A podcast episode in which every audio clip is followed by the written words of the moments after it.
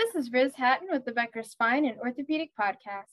Here's your daily industry news briefing for today, July 18th. First, Nashville based Tennessee Orthopedic Alliance is opening a new location in Murfreesboro, Tennessee, according to a July 15th news release shared in Rutherford County source. The new location is the second in Murfreesboro and the second office to practice opened since the end of June. TOA also opened a Brentwood, Tennessee clinic and physical therapy facility June 27th. TOA is the largest orthopedic group in the state. It merged with Knoxville based Tennessee Orthopedic Clinics and Columbia based Mid Tennessee Bone and Joint Clinic in 2020. Second, Priya Healthcare has partnered with Surgalign Holding to expand access to Surgalign spine devices.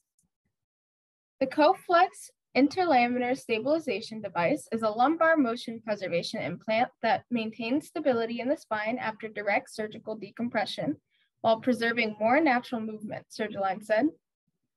It's been implanted more than 175,000 times globally. The SImmetry SI joint fusion system incorporates the principles of joint decortication, bone grafting, and fixation to provide an optimal environment for arthrodesis, Surgalign said.